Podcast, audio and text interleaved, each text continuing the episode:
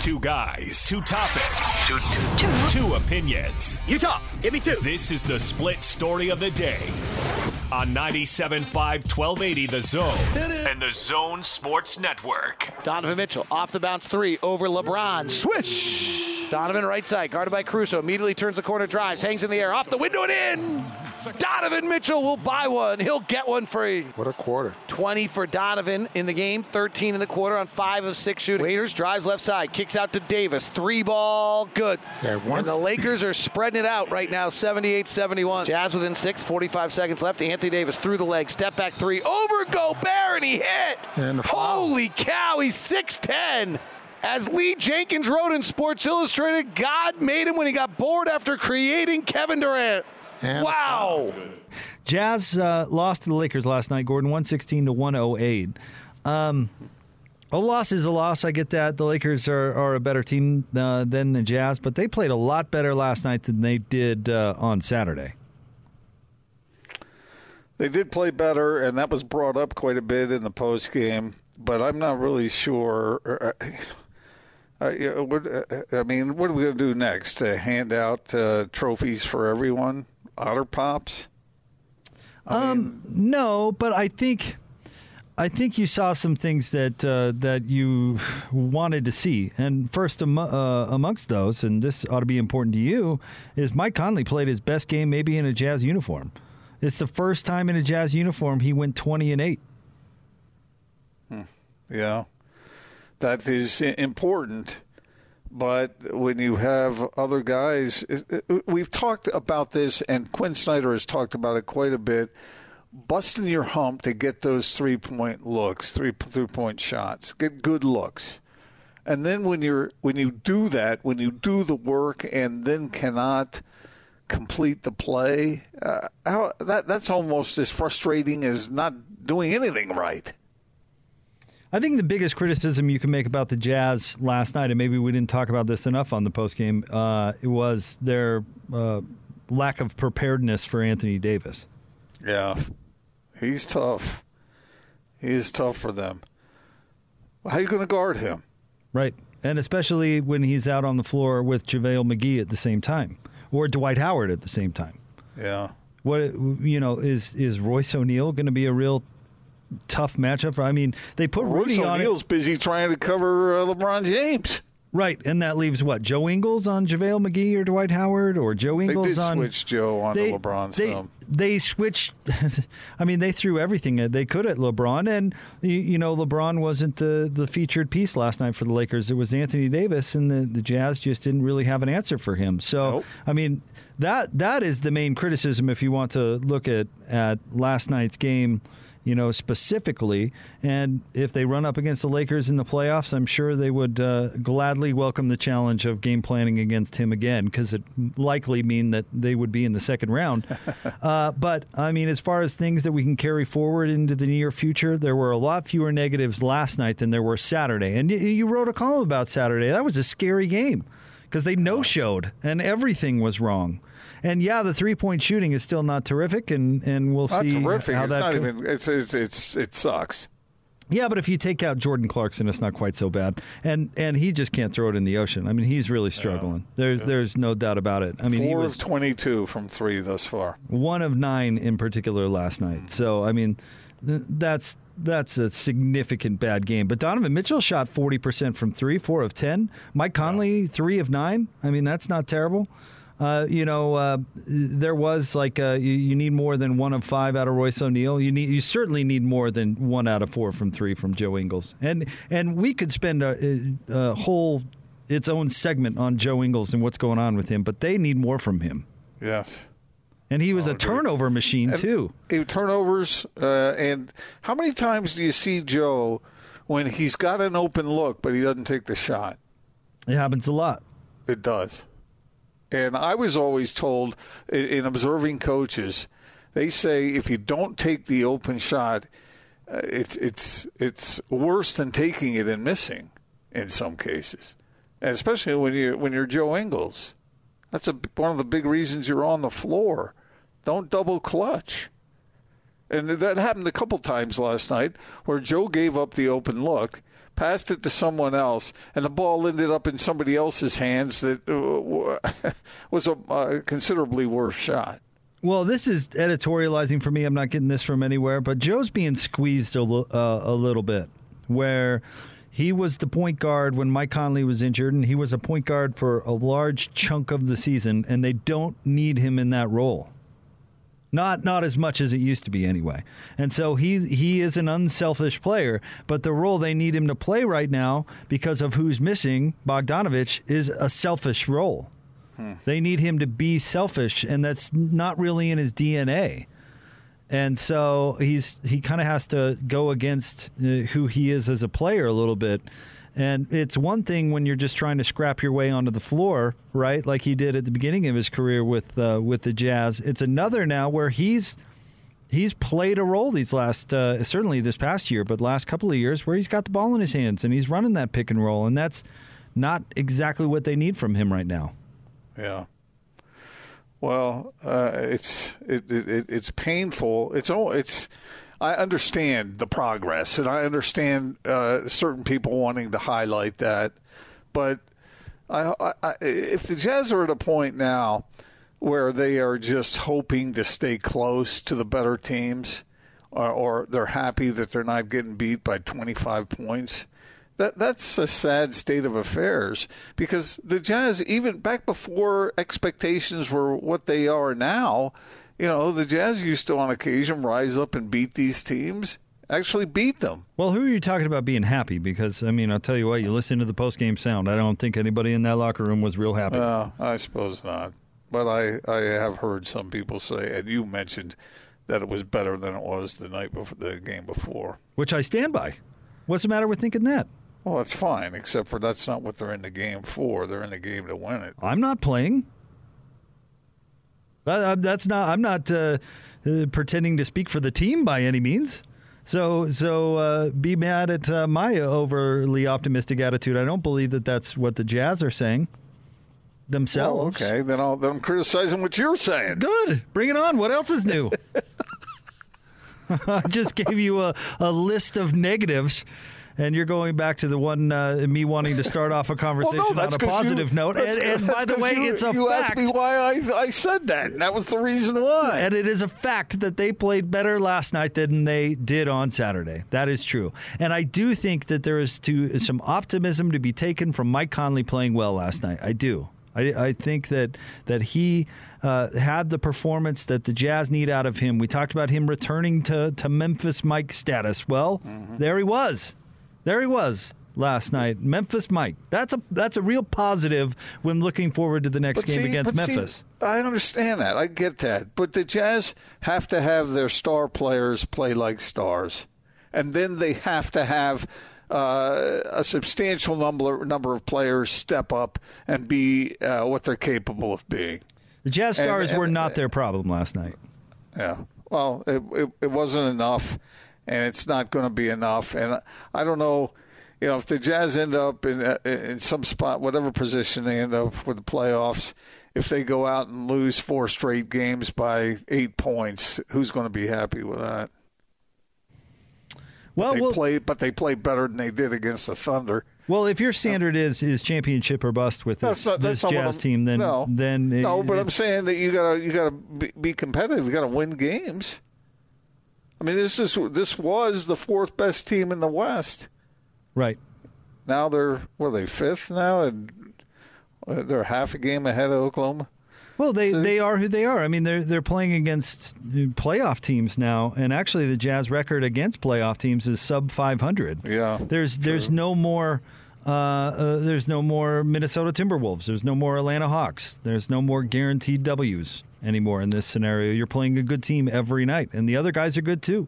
And in the Lakers' case, they present a really difficult challenge for the Jazz because they're huge. They're Yeah, they huge, and the Jazz are tiny. If your name is not Rudy Gobert, you're over. You're outmatched from a size standpoint the whole game. I really feel bad for Rudy in that regard because he is pretty much left alone. And against a team like the Lakers, it's any uh, number, or it's it's no question why they didn't have an answer for Anthony Davis. Yeah. I mean, the the guy they're going to defend him with is either Rudy, and you leave Dwight Howard to play against Joe Ingles, or Joe Ingles on on Anthony Davis. Either way, you're getting dunked on. So Yeah. Then and therein lies why why the three pointers are so important because you've got to make up for that disadvantage somehow. Well, and the Jazz didn't make their threes. They did not. A large Yeah. large part of that was Jordan Clarkson, but they didn't make their threes. Well, it's been uh, it's been the trend over the first three games. Oh, they shoot. They shoot twenty three percent, and then twenty five percent, and twenty seven percent, or something like that. It's just not good enough. That is not a standard that uh, is good enough for the Utah Jazz. They can't win games shooting from three like that. That's got to be fixed. Those guys have got to hit those shots and to give themselves any kind of chance at all against any team. Well, I mean, in the case of Jordan Clarkson, uh, this, it, it requires psychology because it's, it's not the shots he's taking. There's nobody in the same county as Jordan when he's taking most of these shots. I mean, the offense works perfectly, and he gets to, you know, take all the time he wants. There's just he's just cold. Yeah. And uh, you know, you, Gordon, you're a, a baseball guy at heart. You know, love the fills. Uh, batting slumps are a thing. Shooting slumps are a thing. And uh, I don't know. Uh, you know, do you, you go with some voodoo or something, Gordon? Do you have any any suggestions on how to, to break out of a slump? Because Jordan's in one. And and uh, coach not just uh, him. well, true, but in in his case, like uh, Coach Wells was on during the second quarter with Locke for the broadcast last night, and uh, they usually have what Austin the second and part of the fourth quarter uh, coaches jumping on with the broadcast. And when Coach Wells was on, he was talking about Jordan Clarkson. He said, "We want him to take those shots. We would tell him to take those shots again." He's saying he's not. You know, his his point was he's not taking bad shots, and he's Jordan W. Clarkson. So, you know, if you get Jordan W. Clarkson with a wide open three, you want him to shoot it. And nights like last night are tough, but you don't want him to change. You want him to to be the guy you need him to be. His his role's critical.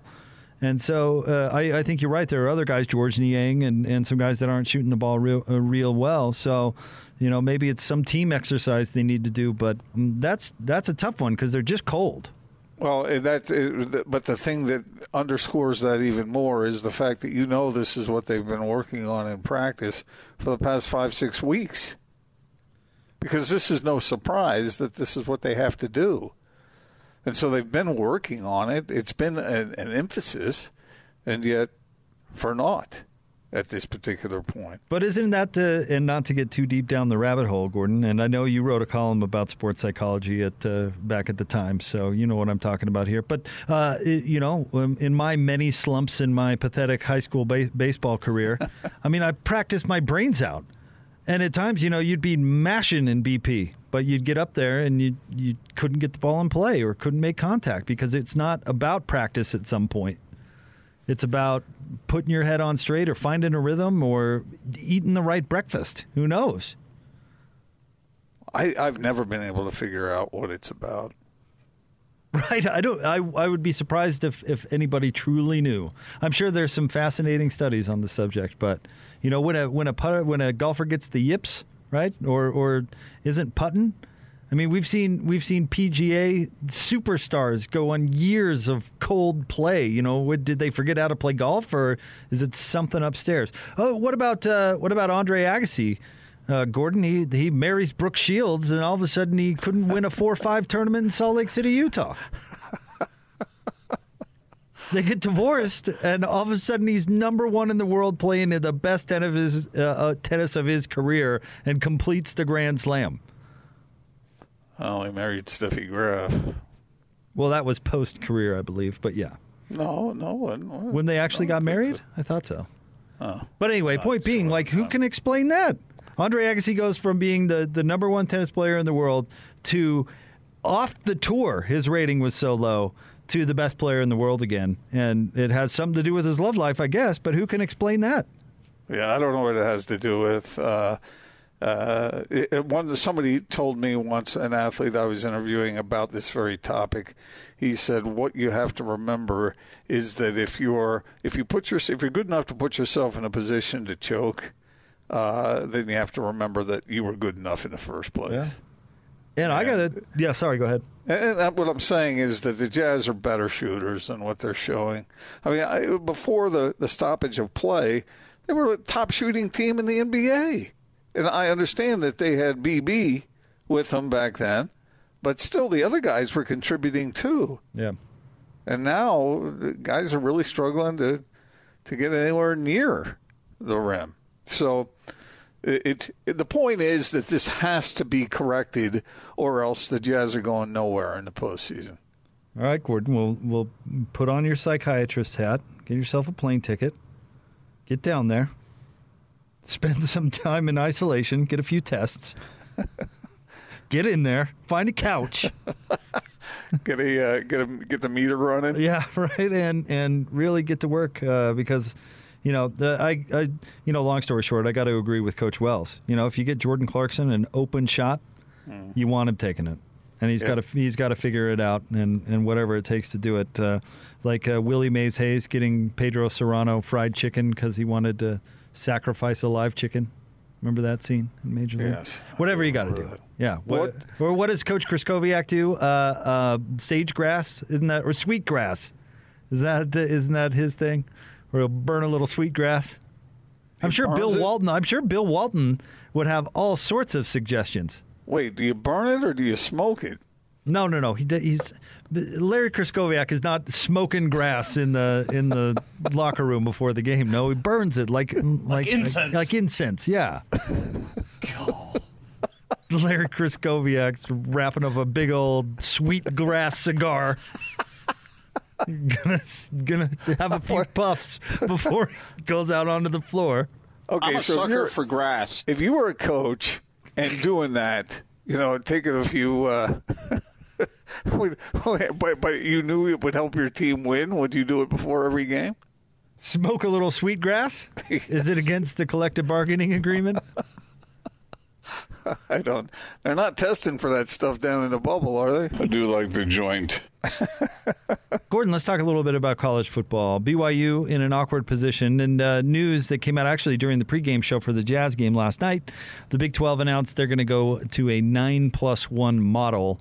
Now, there were s- some reports out there that uh, they were considering adding BYU as a member for this upcoming year and just making it all work out, but that's not the direction that they went. I don't know how how realistic was that in your mind? Because I I kind of never really thought that that was a possibility.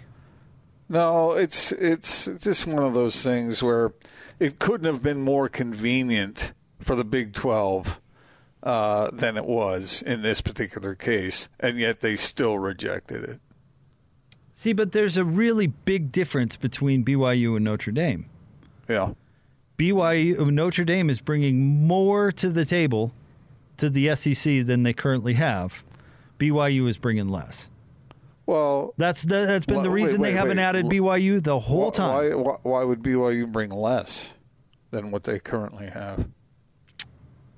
Because they're not worth more than the Big 12 teams currently constituted. They would take more of a piece of the pie than they would I contribute. Whereas well, Notre Dame, eh, the ACC would do literally anything to get Notre Dame into their league right. because they have that much value. The Big 12 has passed on BYU thus far because BYU would cost them more than they would make. And well, Utah lucked out on a weird set of circumstances that, that made them more valuable to the Pac 12 than they actually were the television negotiation and the championship game. And now the championship game isn't even a factor anymore. So Utah was, was the benefit of some circumstance to get into the Pac 12. Those things are working against BYU. Right. Yeah. Uh, well, Notre Dame would add value like that to any conference. And right. any conference would invite Notre Dame in. BYU unfortunately doesn't. So they don't doesn't have that. Doesn't have that. However, if, from a convenience standpoint, BYU does have the resources to be a team that could do whatever it is the Big 12 wanted them to do as far as keeping players safe and healthy and tested and all those sorts of things. And there's no conference that BYU is attached to. So they could have slipped into that role really easily to fill out that schedule. Well, and, one, they, they don't appear to care about uh, consistent testing protocols. And two, uh, they can still do that without making it official. I mean, their universities can go schedule games with BYU. Nobody's nobody's saying that can't happen. Right, but that would have been that would have been a fairly convenient way and consistent way to have every team in the conference face the same kind of competition. Well, I, BYU can still feel uh, can still fill still fill not fill still but still fill that role. and, still feel uh, with, and they they don't have to pay them. Well, they do have to pay them as far as you know, whatever their cut would be for playing their teams. They could tell BYU zero, and BYU would still play the game. I'm not sure it's quite that desperate, but uh, uh, they will take uh, some money. BYU's trying to. BYU is facing all, playing UMass three times right in the face. so BYU will, I, I, assure you, will take what they can get. Oklahoma State would say, "We've we've procured you a bus." That is your payment for this game. Now come on out to Stillwater. Here's what BYU should do. They should say, "We will pay you." It may come to that. it very, it very may come to. Well, may come to that. Yeah, it's uh, it's it's tough. BYU keeps getting rejected or left left out, uh, and uh, it's that can't feel good for that football program or that school because if you look at what they've accomplished on the field, I think they do deserve a P5 slot, but I, I just don't know when and where it's going to come. I, I don't see it. And uh, yeah, Utah may have. Utah was really smart. They positioned themselves in a good way uh, to buddy up next to the, the Pac-10 and then the uh, then when that opportunity was there, they were able because of those relationships and other things to be uh, scooped up with that, and that was just smart on their part. And Utah had done some nice things on the field uh, in those years leading up to that. So. Uh, but I would say BYU, from a from a competitive standpoint, has shown that it belongs, but nobody wants them. They just nobody wants him, and that's that's too bad for BYU. And where that will lead BYU football in the future, I do not know. I don't know whether independence wasn't it Bronco Mendenhall said that it's not sustainable, uh, and, and BYU will continue on thanks to ESPN and do those things. But it's uh, for the future. I don't know. They may end up back with the Mountain West, so they may end up in a situation like that or you know if it is isn't sustainable. If it is sustainable then they'll probably just keep on doing what they're doing. But that's a tough road to hoe for them. And that must just feel crappy to know that nobody wants you. Well and it's it's unfortunate because BYU fans look at Utah and say, "Well, our our brand was worth more than Utah's at the time," which I is a sentiment I would agree with. But because of some ulterior circumstances, Utah got in, and probably a lot of folks say that they were political and that that's unfair, and those folks are probably right too. But fair's well, got, but fair unfortunately yeah. has nothing to do with it. Yeah, and now tough. That's tough. Tough for you. I mean, and now conferences are in a position where they don't need to expand. The Pac-10 right. felt like it needed to expand. you can actually make a really good argument argument that they didn't and they, they shouldn't have, but they felt like they needed to. And so they expanded. And Utah got lucky and Utah got in. And now conferences realize wait, why would we create more mouths to feed? That doesn't sound like a good idea. And thus, the, the Big 12, as you so much like to complain about, is now only nine teams or 10 teams or whatever it is. Yeah. It, well, it's one of those numerical weird weird things. It's just the Big 12 has 10, the Big 10 has 14. I, uh, we used to think that uh, these conferences would want to continue, continue to expand their kingdoms, but it doesn't seem like the Big 12 is really so inclined. It might be so inclined if if uh, if a very attractive uh, potential member was there, but apparently BYU is not that. Well, BYU uh, is not is not there yet, and I unfortunately don't know how they get there. If I if I were a BYU fan, I'd actually be rooting for the demise of a conference and then in the mad scramble to scrape up teams, hope I hope I got included. Yeah, hmm. yeah. All right, uh, that's what it's come to. Stay tuned. We'll have more coming up next. Big show, 97.5 and 1280 of the zone.